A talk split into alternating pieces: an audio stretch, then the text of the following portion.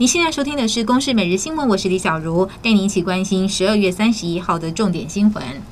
中央流行疫情指挥中心今天公布了最新疫情，没有新增本土和死亡个案，但是暴增了四十一例的境外移入，这是两年来单日新高，累计单月已破四百大关，达到四百一十八例。另外，台北市防疫旅馆昨天公布的三人确诊当中，已经证实有一人感染奥密克戎，另外两人结果还没出炉，是否为旅馆群聚仍待厘清。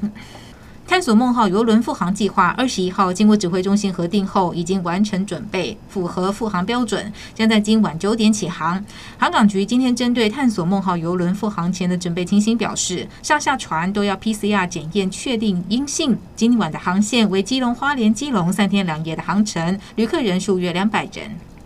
台湾留学生曾以玲去年在韩国首尔街头遭到酒驾惯犯撞死，肇事者被判八年徒刑。韩国最高法院日前以违宪为理由将此案发回重审。曾以玲的父亲今天表示，对于韩国的法律太过失望。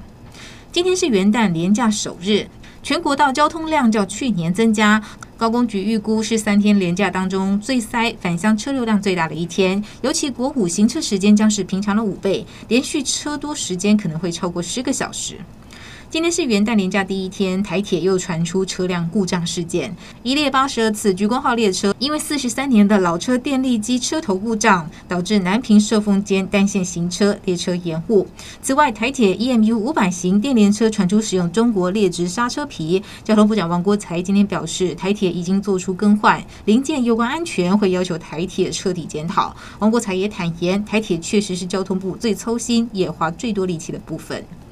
迎接二零二二，不久后也将是农历春节，民众接下来也要采买年货。其中热门的白鲳鱼，今年因为进口量增加，应该可以平稳价格。干香菇的产量虽然比去年减少两成，不过今年餐厅团膳需求略降，供需还算平衡。至于价格攀升的鸡蛋，已经来到每台斤四十四元，相对在高价区。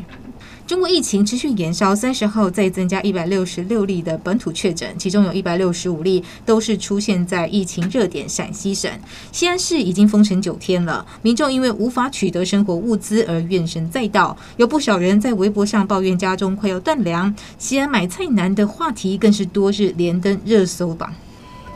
以上由公视新闻制作，谢谢您的收听。